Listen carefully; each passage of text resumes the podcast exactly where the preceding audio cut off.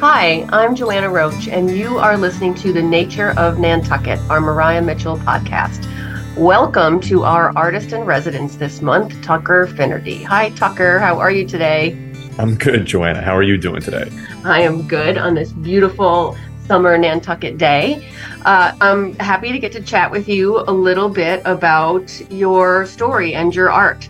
So yeah, the feeling's mutual. Great. So let's start by saying, how did you discover Nantucket? Uh, so it's kind of a backward story. So I'm from New England, particularly uh, Seacoast, New Hampshire, but I'd never actually been down here because a lot of my uh, focus focused on uh, abroad. So for the early two thirds of my 20s, I spent most of the time uh, either in South Asia or South America, uh, Central Asia, Eastern Europe. So that's kind of where I started traveling. And then it was actually through COVID and the pandemic that I ended up coming home. And I eventually got brought down to Nantucket to shoot with a fisherman. Uh, and that's what actually introduced me to Nantucket and particularly that side of Nantucket. Okay, the fishing side. Exactly. The kind of the outdoorsman side that I didn't even frankly really knew existed to the level it does down here. Okay. And so you grew up in on the water then in New Hampshire? Close to it. So about 10 minutes from the water. Yeah. Okay, all right.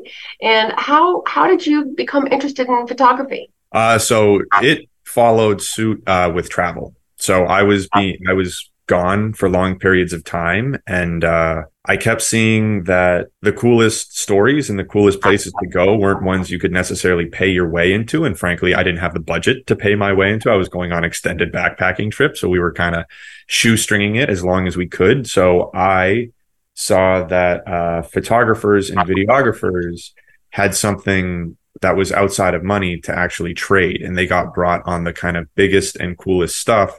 Uh, if you were basically sound of mind and body, where you could actually like go and hold your own in these harsher environments. And I kind of figured that was my in just because I didn't go to school for this. And so I couldn't necessarily compete in the studio realm uh, or in the just purebred editorial stuff. So I went after tourism and just tourism boards and travel companies by just kind of going to these places and saying, I have, uh, I'm here on your doorstep. I have availability and I have durability. Uh, let's go take some pictures. So, and it just slowly kind of rolled into really enjoying the character side of things and especially the more removed, the harder someone was to kind of earn their picture, uh, the more lucrative it was. It just felt like that much bigger of a win when I got a picture that I felt did uh, justice. And especially since I was gone uh, for such extended periods of time away from my family, it became kind of the way I would communicate with my family. As I was sending back these pictures, and it was just always this effort to make sure the picture did a justice to the place or to the person that I had just become so enthralled with. And so that became kind of what set the bar and just made me want to get better because the people deserve to have their pictures taken better. That sounds amazing. So talk to me about some of the places that you traveled and some tell tell us some interesting stories or about things that you learned. So there's a handful that always kind of peak every, there's kind of like the highlight reel. So it's always the like the trips that go, a lot of them went very smoothly, but the crazy ones always have elements of ups and downs. And those are the stories people tend to like to hear. So I was in Nepal for a while. I spent a while just hiking through the Himalaya. Um, that was my first time into any realm of mountains like that. That was, uh, to say that was eye opening um, is an understatement. I've now been fortunate to spend a lot of time in either the Himalayas or the Andes. Um, and those mountains, it was mountains that I kind of always pursued, either through skiing or uh, through hiking and just like long, tr- like long, uh, long term hikes. So like 12 to 14 days sometimes. And we would go and just go through these big passes and these entire just kind of ecosystems. And you could watch a country change very slowly. So it was always a big challenge to shoot. Um, but the ones people I, I spent two months uh, riding horses uh, yurt camp to yurt camp in Kyrgyzstan, which is in Central Asia. Wow. Um, so that was I did that at 22 years old, and I didn't really tell my parents I was going until I got there and said, "This is where I am," and dropped a pin on the map, which is a very alarming thing. I kind of did it because I had mentioned it to a lot of people and people were very scared of Kyrgyzstan. I'd heard a lot of really cool things and I grew up working on horse farms. So my grandmother taught me how to since I was, it was all my first jobs was being a stable boy and a barn hand, um, since I was like 10 or 12. And so I knew how to bridle and saddle and ride. And so I knew as a photographer, that was kind of a big piece that pushed me over the edge was I knew the barrier to entry into a place like that was very high. And if I could be the one, I wasn't seeing many high end pictures come out of there. And I knew if I could go in there and I had this unique skill set that I grew up with that could maybe set me apart even more so. And I could get access to these really cool communities. And that's ended up being exactly what happened. So just kind of Kyrgyzstan is 90% mountains. Uh, they say it's like the Switzerland of Central Asia, where it's just these huge. So it's the tail end of the Himalaya.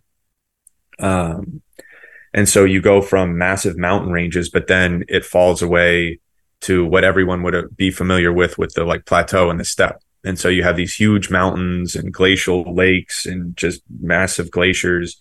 Um, but there's no one there. There's most not even roads. So you're riding usually day, like each yurt camp is kind of a day's ride away. And so you just go and you're alone and you'll bump into an occasional shepherd uh, or an eagle hunter, which is really cool. So they actually still hunt with golden eagles. They pluck them from the nest right before they're like big enough to jump, and so you'll bump into these guys. Um, when we were in there in the colder one, uh, colder month. Um, wow.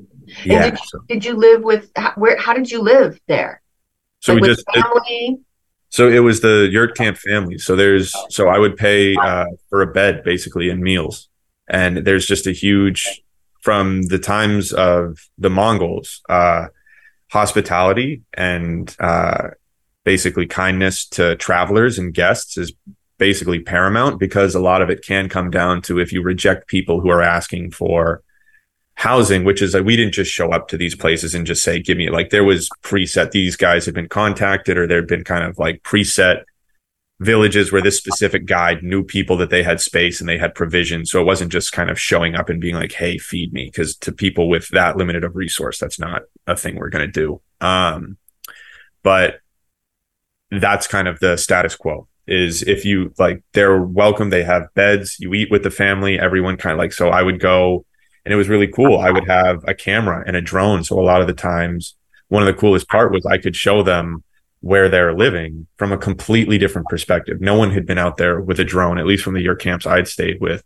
And so it was the coolest thing of like from the front flap of the tent, because it's not a door. Like some of them have doors, but a lot of them just have a giant um, flap that cover the front door. We would sit there and with the family, I can't communicate with them or just myself, but through the guide. But I could say, uh, I could just put the drone up and I would have them point on the controller to places they would want to see, and I would just kind of shoot it. And then I some I have shots there was one shot of one of the the eldest sons from this yurt camp. He's riding on, and it's in the banner video on my website. Um, he was so excited to take his horse out and get a shot. And the coolest part was through technology, they all have WhatsApp. So I was able to basically send, like, I waited, they move seasonally. And so when they finally come down out of the mountains, uh, when the winter hits and they come down to these villages, then they actually have steady WhatsApp and good enough Wi Fi to download the stuff. So, like, four months after I left, or like three months, um, all of a sudden I start getting messages all in Cyrillic, all in Russian, and just but with emojis and everything of just the video. really cool. Like just like, all right, they liked him. I can't translate it. Like they're all speaking dialect from different regions, but it's just like thumbs up and smiley faces is pretty pretty uniform. Wow, that that sounds very intense. And you it did was. that you, you did that for two years? No, no, no, no. Two months. Okay. no, two two years two years is a uh, I'm dying to go back and spend another at least that amount of time. Um, not two two months, three months, just because it's a place that for the long like I really like uh to kind of embed and actually like get to know a spot. And I find that's where you get to see your I try to explain it to people is like you're kind of going into a new environment. So it's like going into a really bright light. And you have to let your eyes adjust to the light before you're only looking at the like the shiniest of things. Cause the coolest things I like, and I use this analogy just because I like dark photos. I like kind of things that are like you look into the shadows, but like the coolest things happen in the shadows. They're not begging for your attention. You have to kind of be just paying attention and know, just keep an eye out and they'll come to you. So that's where spending an extended period of time in a place and getting to learn it helps a lot because then you also get to ask better questions. You get to just kind of just, yeah, you're more informed about what you're taking pictures of. And then through that, you get pictures that not only speak to the people who aren't from there, but are also representative to the people uh, who live that life daily. And that's something I have taken with me everywhere. I try to do it here with the fishermen, where the real test of the merit of the pictures isn't if people who don't spend their time on boats love them. It's like if the guys who like this is their world say you nailed it or you saw something unique that they always miss or they've never looked like that's like the biggest compliment. That is very cool. So some of those lessons that you learned in putting yourself in those immersive experiences, how have how has that connected you to embedding, like your word, I like that, with fishermen and with the the sort of local island community and starting to develop the body of work that you have now? And how did you know what it is you wanted to see in that work? I think that's some of the beauty of it is I had a, by the time I got here, I had uh, learned that most first assumptions are always wrong. Like something I like to r- tell friends who are going traveling, or I still do if I go somewhere new, is like you write down on a page everything you think about how the trip is going to be or what the people are going to be like. And then at the end of the trip, it's so cool to see how wrong you were of like 90%, like all of your preconceived notions. Cause most of the time, not that they're negative, but just it's so different once you actually get somewhere. So with the fishermen here, I had, so I'm from the coast of New Hampshire. And so I'm familiar with it, but I'm not from like a career fishing family. And I was always the one who also, if I had a rod in my hand, I couldn't catch fish. So I also like, that's why I like the cameras. I always catch something when we go out. But luckily, I get to hang out here with some pretty good fishermen. So I've been put on the bite quite a few times. We've broken the bad luck streak. Um, but in terms of the community, it has just it kind of revealed itself. I didn't know about the eelgrass per se when I got here, or the level of conservation, the level of work, and the level of importance that uh, the eelgrass kind of represents to Nantucket as a whole. And so that's where getting that explained to me from initially uh, the guys on the albacore, the DaCostas, Bob and Ray, have been telling me about uh, just kind of the eelgrass and just because I was just asking them questions while on the boat. And because they're scallopers, they had front hand knowledge um, or first hand knowledge of what was actually going on. And that was two years before last season when I first learned about that. And then I'm out on the water with them in Madaket last year, and they're having one of the best har- scallop harvests they've ever seen. Um, just because of the seeding and the quality of the eelgrass. And for another project, I was out uh, just doing even some clamming and there's eelgrass everywhere. And I, that was where it's really cool to see now once you kind of, otherwise I just would have looked at it almost as normal seaweed and or just normal. And so, but to know how much of an anchor that is for this ecosystem, mm-hmm. that took time, but that's kind of what I've brought from, uh, just other places and just an archive of knowledge and previous experiences is that like normally it's going to show itself you going in trying to tell like you have to meet either the people or the story where it is, not where you want it to be. So, uh because uh, otherwise you can kind of come in and you're trying to say something that isn't necessarily representative to what the people are trying to do because you're at, you're trying to put it in the way you think it should be where as opposed to just like letting people explain and then adapting as you go and where do you think this photography, this career that you've been developing will take you? Like, what's the next unexplored place or space? So, I've never, so two big projects I'm kind of working on are photo books, where coffee table books, where it's, I want long, I find comparison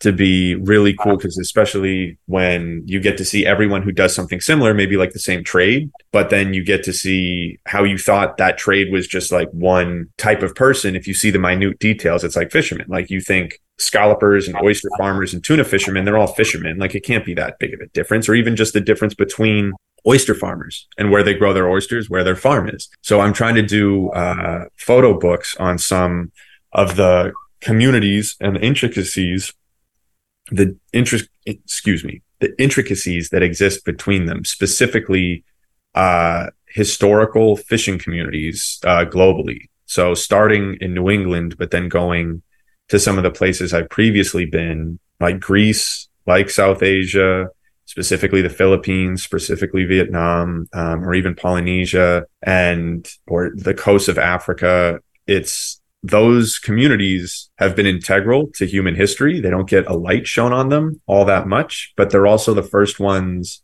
It's usually one of the more efficient food sources throughout human history. But as soon as any time there, as soon as climate change happens, those in those villages or those communities are the first ones affected because they're right on the waterfront.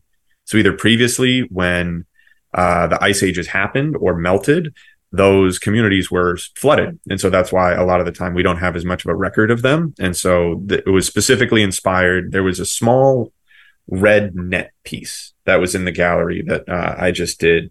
And I kept that piece because that kind of is what kicked off the idea. And it's a fisherman uh, from Greece. His name is Nicholas. Uh, I met him my last time there. I've been fortunate to work in Greece for about eight years. And just because there's so many different communities amongst the islands, um, he's on an island called Milos, which is a very uh, significantly big fishing island. So it's just had a big history of fishing. Um, and this village, Klima, long story short, he's the last, like they can trace their history back 3,000 years Klima, to when it was initially settled. He's the last one hand making the gill nets that they use all around that island. And that's one of those nets. And because of sea level rise, that village probably in the next 20 years is about to get erased. So this like kind of 3000 year legacy of fishing in Greece is about to get put underwater and then no one can see it. No one can really look at it. And no one's ever going to be able to see Nicholas sitting there with his morning coffee, looking out his doorway that his grandfather sat in every day, hand making these gill nets or repairing these gill nets as well. And so that kind of was like, it's a gift that I've been afforded to even go into these places. A lot of the times people like that fall into my lap. Nicholas fell into my lap where it was just unbelievably almost divine timing that it lined up. And I had been looking for someone like that on the island. And then I'd kind of given up the search. And then literally three days down from the last, three doors down from the last place I was supposed to stay, I just went for a walk as I do. I kind of, I'm just going to like, I'm just going to go for a walk. Yeah. To, we could go left. We could go right. I'm going to go left. And I went left and all of a sudden there's one of these nets hanging out his front door. And I just see the tug of him every once in a while tugging. And so I just poke my head in and he looks out. The village is empty and he just waves. And then his son shows up who I can communicate. And it was really cool. I was able to use photos from Nantucket to show that I do work with fishermen and specifically tuna fishermen. And those guys had previously fished for tuna because the same tuna that come through Nantucket and get all fattened up uh, in the late summer and fall, they spawn in the Mediterranean. So it's wow. kind of like this. Yeah. So I got to show them pictures of a father son, the albacore, the Ray and Bob on the albacore, a father son fishing duo from Nantucket. And even though Nicholas didn't speak any English, uh, he went through the full catalog and like nodded and, and that was what, and I ended up spending like probably a collective day with him over three days, just as he did different little things. Um, and I just communicated and spent every morning like talking with him and his son over coffee and crackers and just kind of like asking them questions about their village. And there's like his, it was an amazing. So for those reasons, that kind of punch, that was a slap in the face from the idea of the photo book. This is something that would be so like the fishing side of it, but also the overarching like cultural and historical side of it, the like way, cause fishing is, yeah, there's always the why, why these guys use these nets, why these guys use these baits, why these guys go out at this time of year. It's always fascinating. And so to get just like the catching of the fish, but also the why and just make sure that kind of gets. Well, I so love that, be, It's thank a, you. That is a beautiful story. If people are interested in seeing your work, it's on display at 33 Washington Street. It is. In our Maria Mitchell building. and we have been really happy to host you there this month. And your your photography is simply stunning, and you are also available, I know, for um, people to hire you or to do drone work. Exactly. And um, yeah, so thank you for joining me today. Been my pleasure. Thank you for having Appreciate me, for that. letting me tell some of these stories that I honestly don't get to tell all that. Uh, it's yeah, it's fun. And if you have been listening, I'm Joanna Roche with Maria Mitchell Association, and our podcast is called The Nature of Nantucket, and we've been speaking with Tucker Finerty, photographer.